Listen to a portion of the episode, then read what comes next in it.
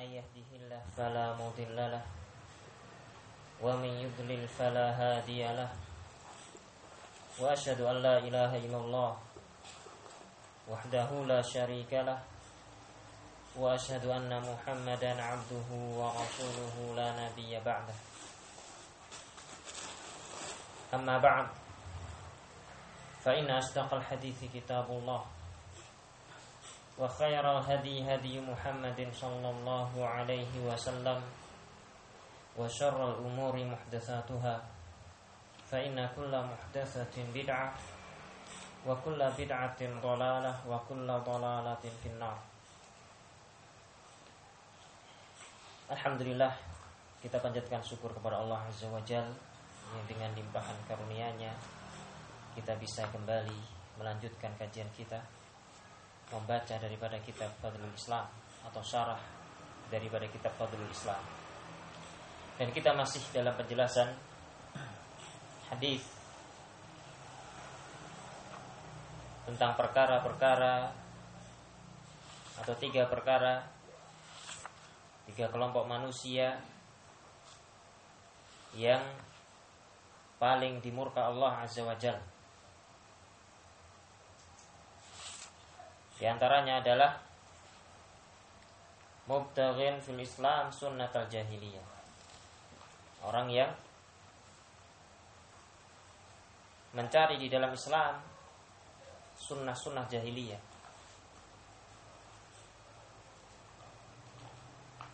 Berkata Syekh Al-Syekh hafizahullah ta'ala, "Faidan abghadun nas ilallah man ibtagha fil Islam sunnah min sunani ahli jahiliyah." Jika demikian, yakni setelah menyebutkan tentang permasalahan tersebut, menyebutkan tentang orang yang paling dimurka oleh Allah. Yang pertama adalah mulhidun fil haram, membuat perkara-perkara ilhad, penyimpangan di al-haram, daerah al-haram, baik al-haram al-makki maupun al-madani, bagaimana telah lewat penjelasannya. Kemudian yang kedua adalah orang yang berada di dalam Islam kemudian dia menghidupkan sunnah-sunnah jahiliyah.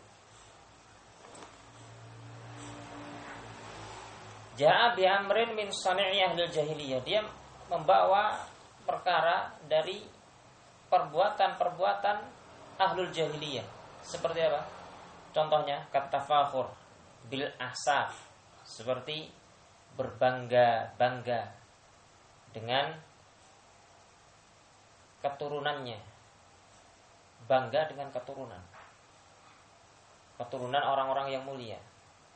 Dia berbangga, saya ini adalah keturunan dari Pangeran Diponegoro misalnya, saya adalah keturunan dari Hamengkubuwono.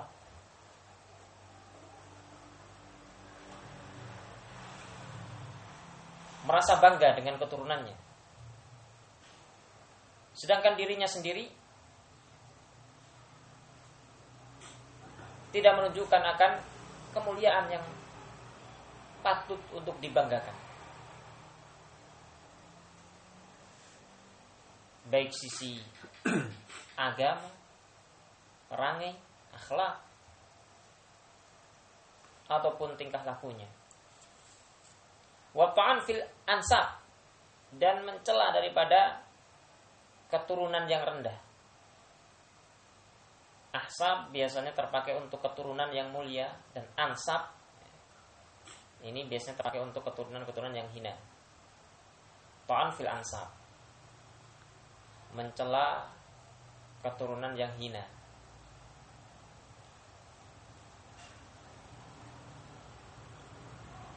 Baik mencela dirinya sendiri dalam artian dia merasa bahwasanya dirinya rendah gara-gara terlahir dari orang tua yang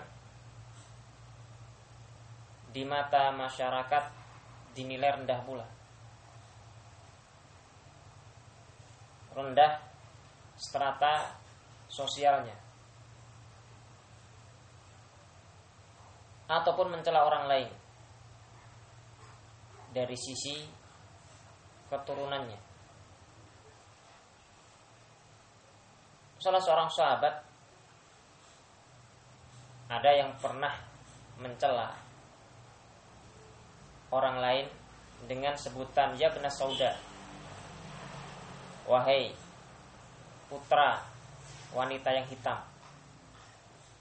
Maka hal tersebut terdengar Rasul Shallallahu Alaihi Wasallam, dan Rasul Shallallahu Alaihi Wasallam menegur orang tersebut, ya, menegur sahabat tadi.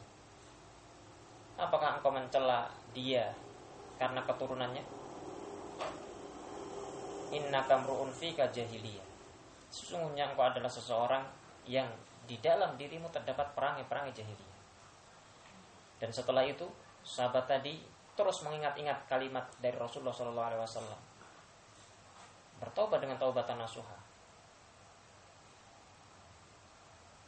Tidak pernah lagi kemudian berbicara mengenai keturunan seseorang.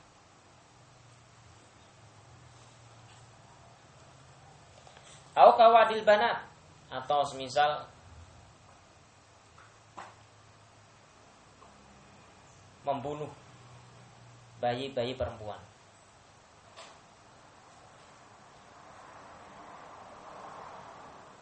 Ini adalah kebiasaan jahiliyah. Mereka membunuh bayi-bayi perempuan karena menganggap wanita tidak memiliki keutamaan, yang hanya akan membawa beban keluarga, tidak bisa mengharumkan nama keluarganya. Kalau dibesarkan sampai kemudian akhirnya menikah, dibawa orang, dibawa laki-laki lain, dan anak yang lahir dari keturunannya pun dinisbatkan kepada orang lain, maka tidak ada maslahatnya anak perempuan di mata jahiliyah, di mata orang-orang jahiliyah, karena nisbat tentunya kepada suaminya. Nama anak-anak keluar dari rahim seorang wanita dinisbatkan kepada marga suaminya, bukan kepada marga orang tua si wanita, sehingga tidak membawa kepada kemaslahatan. Di medan perang untuk mengharumkan nama kabilah juga tidak bisa, sehingga menjadi aib besar di mata orang-orang jahiliyah kalau lahir seorang anak perempuan. Mereka menginginkan anak-anak laki-laki yang bisa mengharumkan nama keluarganya, mengharumkan nama qabilahnya, menjadi tokoh-tokoh besar.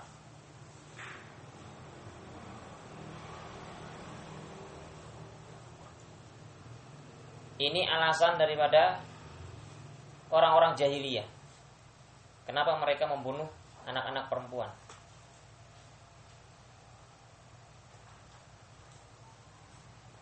Sedangkan sekarang lebih buruk lagi keadaan daripada manusia. Sebagian manusia yang hidup di masa kita saat ini, mereka membunuh anak-anak mereka, bukan, bahkan membunuhnya sebelum lahir. Aborsi. Luar biasa. Membunuh sebelum lahir.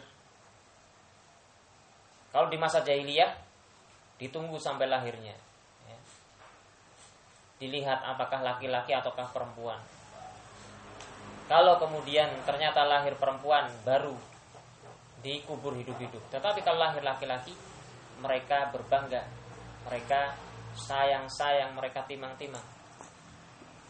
Sekarang banyak sekali manusia-manusia yang membunuh anak-anak mereka bahkan sebelum terlahir ke dunia. Dan bahkan yang dibunuh tidak hanya karena wanita, anak laki ataupun anak perempuan sama saja. Alasannya pun lebih rendah dan lebih hina, takut nanti tidak bisa memberikan makan. Atau alasan yang lain lebih rendah lagi, aib keluarga karena hamil di luar nikah. Banyak yang seperti ini, melakukan aborsi disebabkan karena terjadi perzinahan. Allahul musta'an. Ini adalah merupakan soni' ahlul jahiliyah. Perang-perangnya daripada ahlul jahiliyah. Lebih parah bahkan kita katakan. Lebih parah. Pada sebagian orang. Awata bil aqaid al-mukhtalifah. Atau dia datang membawa keyakinan-keyakinan yang bermacam-macam. Itu juga merupakan akidah jahiliyah. Membawa keyakinan yang bermacam-macam. Keyakinan 3 hari, 7 hari, 40 hari, 1000 hari. Keyakinan yang aneh-aneh. Keyakinan bahwa si mayit bisa datang ke tempat keluarganya kembali pada hari-hari tersebut, sehingga keluarga mempersiapkan pada hari-hari dan hitungan tertentu tersebut makanan-makanan kesukaan daripada si mayit. Tidak dikenal sama sekali di dalam Islam.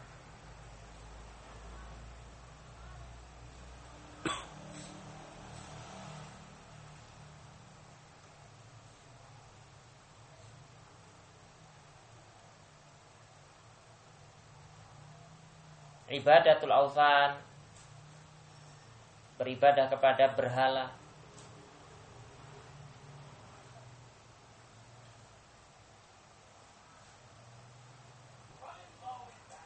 Minta kepada orang yang sudah mati.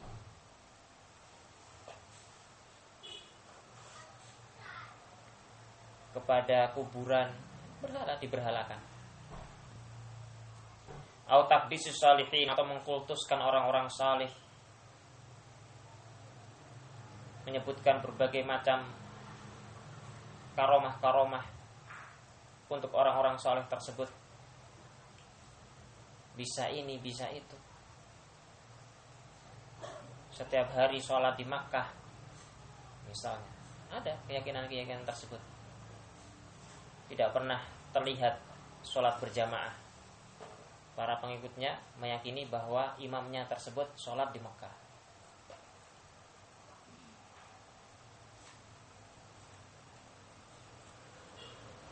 Mereka sholat di masjid.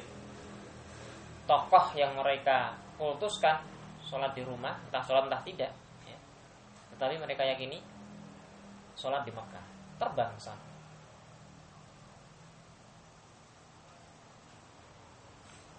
Awata bitara'id ahlul kitab fi ibadatihim, atau datang membawa metode-metode, cara-cara ahlul kitab di dalam ibadah mereka.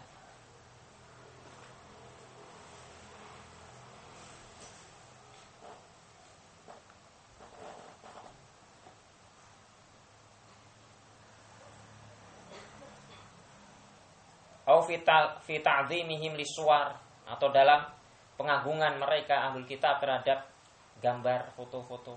Dan itu dilakukan oleh sebagian kaum muslimin atau kelompok-kelompok yang menisbatkan sebagiannya kepada Islam. Mereka sujud rukuk di hadapan bukan patung tetapi foto Khomeini misalnya. Dikultuskan luar biasa, dipuja-puja, disembah-sembah. Rukuk dan sujud di hadapan foto tersebut.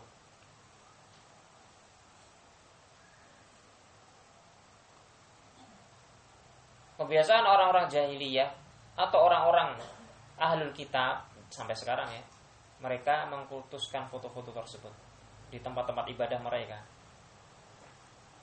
Foto-foto yang besar, gambar-gambar tokoh-tokoh mereka yang Rasulullah sallallahu alaihi wasallam beritakan, ulaika syirarul khalqi indallah, mereka adalah sejelek-jelek makhluk di sisi Allah Subhanahu wa taala. Dan itu dilakukan dan dicontoh oleh orang-orang Syiah dan sebagian tarekat-tarekat.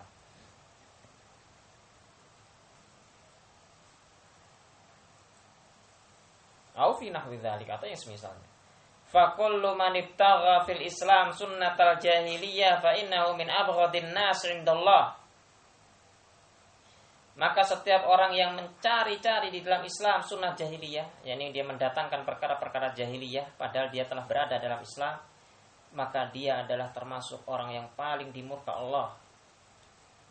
Dan perbuatan tersebut min akbaril kabair, merupakan sebesar-besarnya dosa.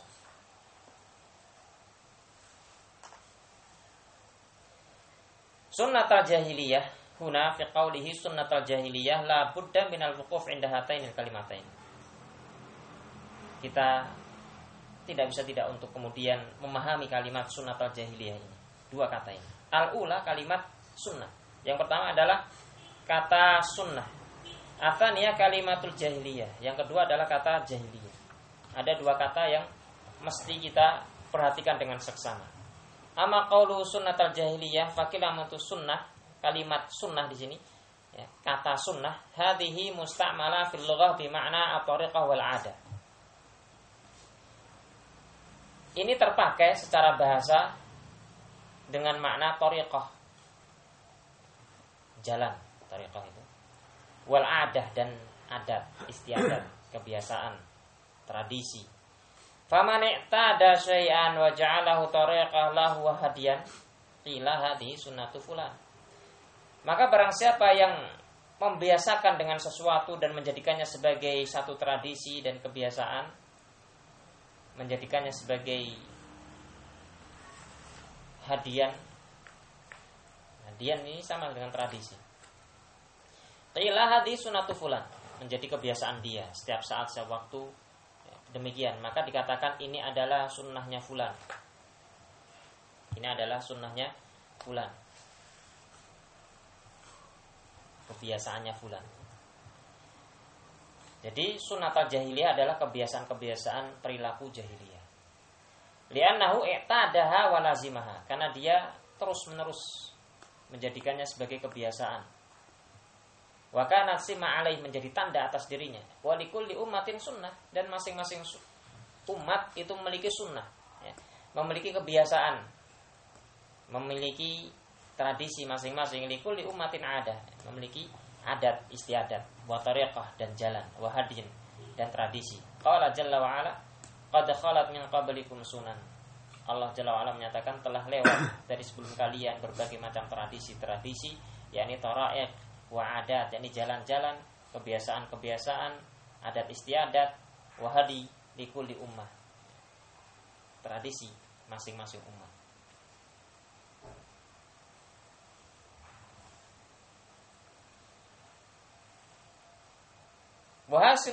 Wahdi sunnah qad takun fil aqaid wa qad takun fil ibadat wa qad takun fil muamalat.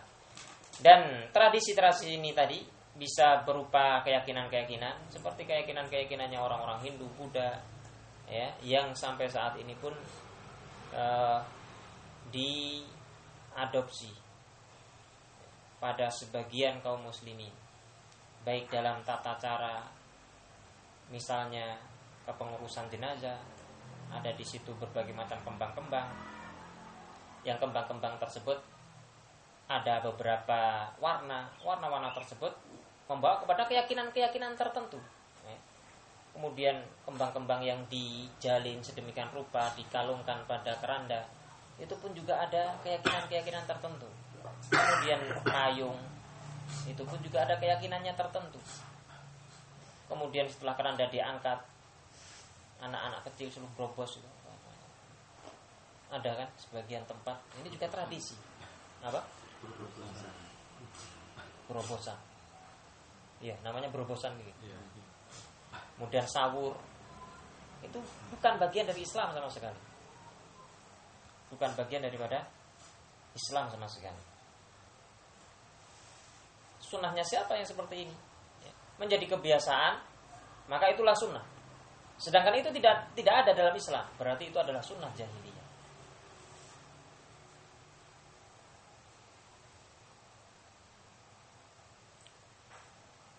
Dalam acara pernikahan, itu pun juga berbagai macam tetek bengek. Itu semua bukan berasal dari Islam. dalam hal bangun rumah, dalam segala macam hajat. Ada keyakinan-keyakinan ya, yang semuanya tidak ada kaitannya dengan Islam. La min qarib wa la min ba'id. Sama sekali. Wa qad takun fil ibadat, dan juga terkadang dalam masalah ibadah-ibadah.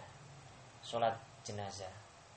Salat jenazahnya cepat, tapi setelah itu kemudian masih berdiri lama berdoa. Tidak puas dengan doa yang ada dalam salat jenazah. Bisa dengan berdiri, bisa pula dengan duduk. Ya. Mendoakan si mayit panjang, bahkan bisa 1 jam acaranya tersebut. Ya. Padahal sholat jenazahnya cepat sekali mereka. Ya. Kita belum selesai Al-Fatihah, dia sudah takbir lagi.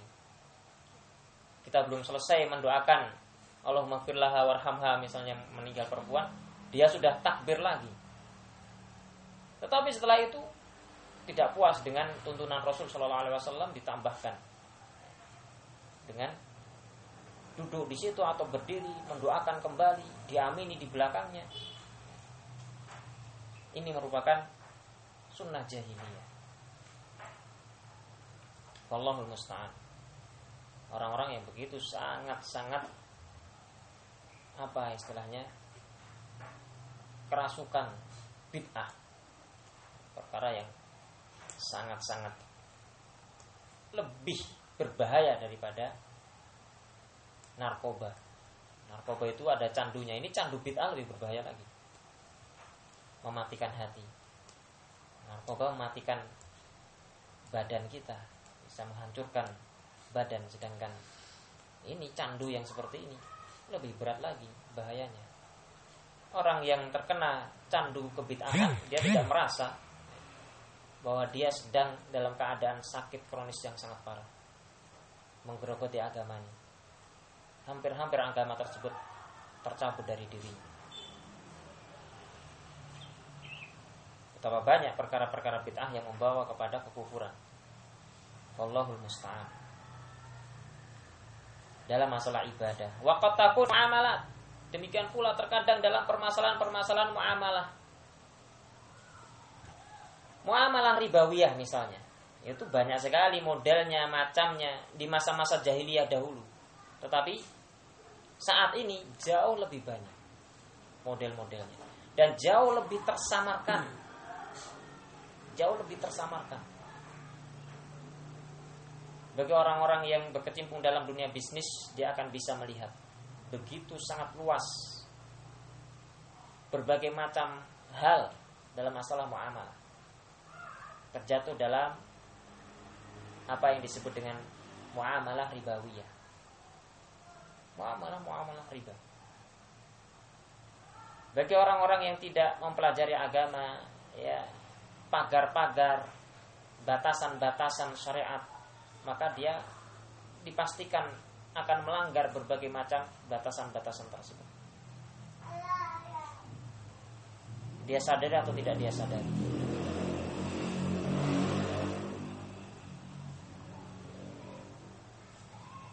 Jual beli ijon, nah ini sudah sangat marak sekali. Bai'ul inah sudah sangat biasa sekali. Bahkan perkara yang sangat jelas ribanya seperti bank, itu yang melakukan tidak hanya orang-orang awam yang tidak paham terhadap hukum bank. Bahkan yang sudah ngaji belum bisa meninggalkan yang namanya bank. Dalam artian bukan sekedar istilahnya dipakai untuk transfer ya. Jasa transfer ini masih diperbolehkan oleh para ulama, tetapi menyimpan di sana untuk mengharapkan bunga atau pinjam uang bank untuk usaha. Banyak yang melakukan pinjam uang di bank untuk usaha. Menurut dia hal itu untuk saat ini merupakan sesuatu yang tidak bisa dihindari. Dan ini sudah darurat, mendaruratkan diri. Seolah-olah kalau tidak pinjam bank kemudian mati. Karena definisi darurat memang seperti itu. Ya. Suatu dibolehkan di saat memang resikonya adalah kematian. Ini darurat ini, tidak bisa, harus pinjam bank. Allahumma astagfirullah. Sedangkan usaha yang diambil dari sesuatu yang haram seperti ini tidak akan membawa kepada barokah. Allah Subhanahu wa taala sendiri yang akan menghancurkan barokahnya. Yamhullahu riba wa yurbis shadaqah. Allah hancurkan riba ya, dan Allah akan ribakan sedekah. Allah akan kembangkan sedekah, bungakan sedekah. Orang yang bersedekah maka Allah akan bungakan. Yang membungakan Allah Subhanahu wa taala. Ya, dalam artian wa yurbis shadaqah yakni Allah akan bungakan sedekah, Allah akan balasi dengan berlipat kali orang yang bersedekah. Adapun orang yang meribakan uangnya, maka Allah akan hancurkan. Allah akan hancurkan. Yamhullahu riba.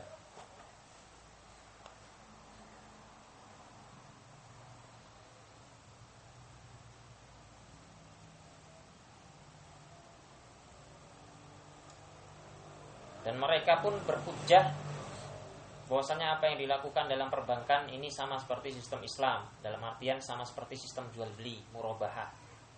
Ya, saling memberi keuntungan. Wajar kalau seseorang memberikan pinjaman kemudian ya seperti orang yang invest, kemudian dia mendapatkan keuntungan dari investasinya. Itu wajar. Orang menabung sama dengan memberikan investasi kepada bank kemudian dikembangkan. Maka hasilnya nanti diberikan sekian persen untuk si penabung. Demikian pula orang yang ingin membuat satu usaha, maka bank memberikan pinjaman dalam artian di situ tanam investasi bank tersebut kepada orang yang meminjam. Maka wajar kalau kemudian ada bunga yang dikembalikan. Demikian pula sekup yang lebih kecil BMT ataupun sekup yang lebih kecil lagi koperasi dan semisalnya. Itu semuanya adalah riba bila syak wala raib. Itu semua adalah riba dengan tanpa keraguan sedikit pun. Itu adalah pinjaman yang membawa kepada kemanfaatan. Kullu qardin jarra naf'an fa huwa riba. Segala pinjaman yang membawa kepada kemanfaatan maka itu adalah riba. Adapun sistem syirkah atau mudharabah atau apa yang diistilahkan dengan bagi hasil investasi dan sebagainya ada aturannya sendiri dalam Islam. Jelas diatur dalam Islam. Tidak sebagaimana apa yang secara simpel digambarkan dalam praktek bank-bank ribawi. Wallahul musta'an. Itu adalah contoh-contoh dari bentuk muamalah-muamalah yang ribawiyah. Itu tentunya menjadi contoh daripada perkara-perkara jahiliyah, amalan-amalan jahiliyah. Wa qad takunu fil umur al-ijtimaiyah, dan juga terkadang dalam perkara-perkara kemasyarakatan. Wa qad takunu fil qada, perkara-perkara kemasyarakatan pada masa-masa jahiliyah dahulu ya seperti tidak ada batasan antara laki dengan perempuan. Sudah mereka tidak ada mengenal istilah ikhtilat dan sebagainya. Biasa bercampur baur.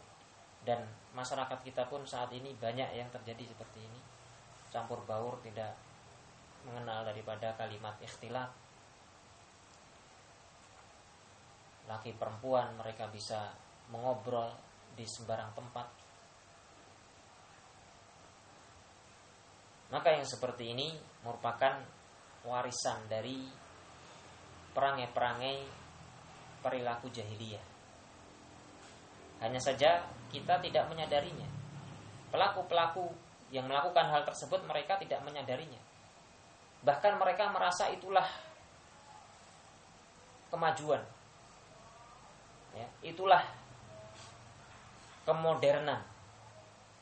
Orang-orang yang hidup di zaman modern, ya, hal-hal seperti itu bukan sesuatu yang tabu, bukan sesuatu yang harus dihindari, bukan sesuatu yang merupakan pelanggaran terhadap syariat. Ini disebabkan karena jauhnya mereka daripada tuntunan agama, tidak paham terhadap tuntunan agama. Berjabat tangan laki dengan perempuan biasa saja bagi mereka. Bahkan untuk orang-orang yang mereka merasa lebih maju ya, lebih masa kini, tidak hanya sekedar berjabat tangan, bahkan berciuman, bahkan berpelukan, tanpa ada perasaan sedikit pun berdosa, sebagai bentuk daripada pergaulan laki dengan perempuan. Ini bicara laki dengan perempuan ya. Wallahul musta'an. Sedangkan Rasul SAW menyatakan hanya sekedar bersentuhan kulit dengan kulit yang tidak halal saja itu dosanya berat ya. La yad'an ahadukum bimikhyatin min hadidin khairul lahu min an yamussa imra'ah la tahillulah. Engkau ditusuk kepalamu dengan besi ya, yang tajam, itu lebih ringan dibandingkan engkau menyentuh perempuan yang tidak halal bagimu.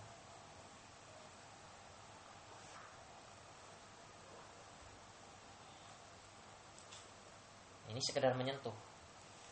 Bagaimana dengan bersalaman, bagaimana dengan berpelukan, bahkan berciuman. Allahul musta'an.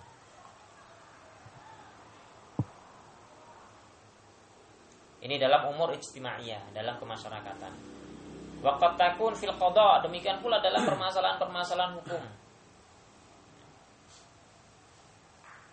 Hukum di negara kita ini bukan hukum Islam yang kita ketahui, yang diterapkan oleh negeri kita ini, pemerintah, adalah hukum positif. Hukum positif pada hakikatnya adalah hukum jahili. Hukum jahili. Segala hukum yang bertentangan dengan hukum syariat Islam itu adalah hukmul jahiliyah. Allah Subhanahu wa taala menyatakan di dalam Al-Qur'an, "Apa hukmul jahiliyah yabghun wa man ahsanu minallahi hukman liqaumin yuqinun." Apakah hukum-hukum jahiliyah yang kalian cari? Dan siapakah yang lebih baik hukumnya daripada hukum Allah bagi orang-orang yang meyakini? Kan jadi ini termasuk dalam bingkai mubtadin fil Islam sunnatul jahiliyah, melakukan kadirah min kabairud dzunub. Segala yang terlibat di dalam hukum-hukum tersebut semuanya, pembuat perundang-undangannya ya, dewan judikatifnya, bagian pembuat perundang-undangan, pelaksananya ya, hakimnya, jaksanya, pengacaranya, semuanya terlibat di situ. Terkena daripada imbas hukum jahiliyah yang diterapkan. Afa hukmal jahiliyah yabghun. Wa man ahsanu minallahi hukman liqaumin yuqinun. Apakah mereka dikafirkan? Tidak. Ada rincian perkara untuk kemudian sampai pada taraf pengkafiran. Tidak kemudian serta-merta disebabkan karena tidak berhukum dengan apa yang Allah turunkan kemudian dikafirkan, tidak. Tetapi ada rincian hukumnya. Hanya saja mereka berada di atas dosa yang sangat besar sekali. Nah, ini yang sangat berbahaya. Di atas dosa yang sangat besar. Ila ghairi dzalik, dan yang selainnya. Fakullu ma kana hadiyan wa 'adatan wa tariqatan li ahli zaman aw ahli baladin qila hadhihi tariqatuhum wa 'adatuhum wa sunnatuhum. Dan segala apa saja yang menjadi perilaku, adat istiadat, jalan untuk ahli zaman tertentu, penduduk masa tertentu atau penduduk negeri tertentu, maka dikatakan ini adalah tariqah mereka, adat dan tradisi mereka, kebiasaan mereka. Maka orang-orang yang menghidupkan kembali sunnah jahiliyah, menghidupkan kembali tata cara, adat istiadat, tradisi-tradisi jahiliyah, menghidupkan kembali ya, ini mereka terkena ancaman daripada hadis ini. Abdu ghadur rijal, orang yang paling dimurka oleh Allah Subhanahu. Menghidupkan kembali ini saja mendapatkan kemurkaan yang sedemikian rupa. Bagaimana dengan orang-orang yang mengadakan ya. Jadi dia adalah pencetusnya. Lebih berat lagi hukumnya. Sekedar sudah pernah ada kemudian mati dan dia hidupkan, ini saja menjadi abghadul rijal, Bagaimana kalau dia yang mencetuskan? Allahul musta'an. Di masing-masing negeri berbeda-beda. Di negeri ini, misalnya di Jawa, ada dikenal tentang Dewi Sri, Joko Sadono, dan semisalnya. Kalau di tempat yang lain, ada istilah yang lain pula. Ada larung saji, ada sedekah bumi, ada ini dan itu. Maka orang yang mencetuskan pertama kali itulah yang paling berat dosanya, kemudian yang menghidupkan dan melestarikannya yang kedua.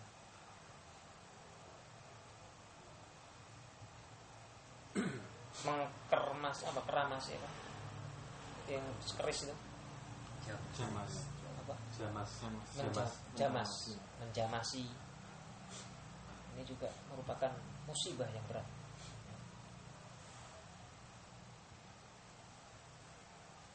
Termasuk perkara-perkara yang menghidupkan sunnah-sunnah jahiliyah.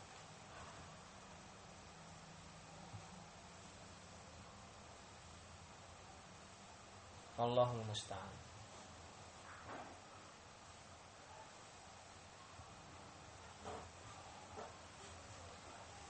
Amma fil Islam faqilamatu sunnah fa innaha tutlaq ala sunnati Nabi sallallahu alaihi wasallam. Adapun di dalam Islam,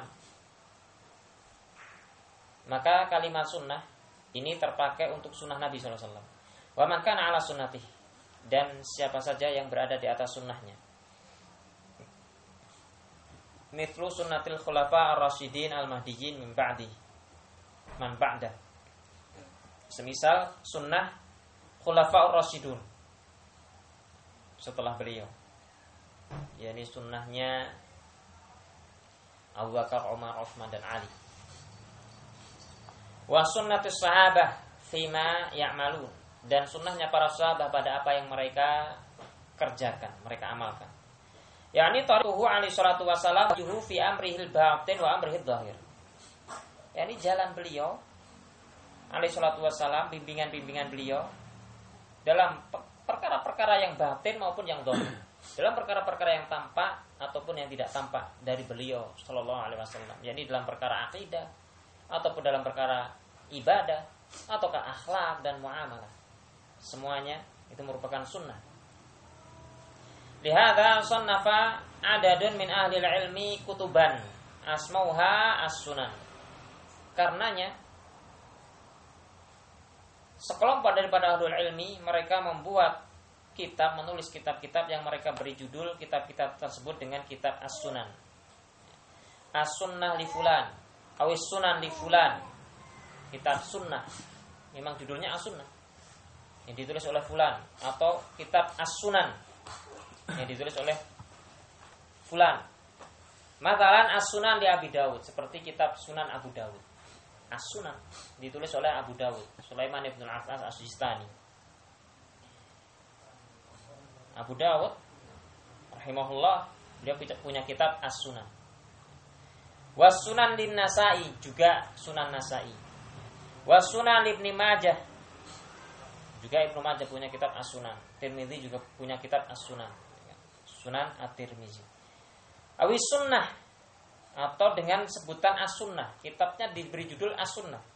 Misal as-sunnah li Abdullah bin Imam Ahmad, seperti kitab as-sunnah yang ditulis oleh Abdullah bin Imam Ahmad.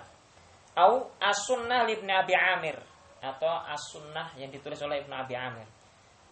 As-sunnah li Tobroni, juga as-sunnah yang ditulis oleh Tobroni. Ila akhirnya dan seterusnya. Wa hadza yasma' 'indahum as-sunan fi umuril aqidah wa sunan fi umuril ibadah wal muamalat wal ijtimaiyat ila akhir. Dan ini semua tercakup di sisi mereka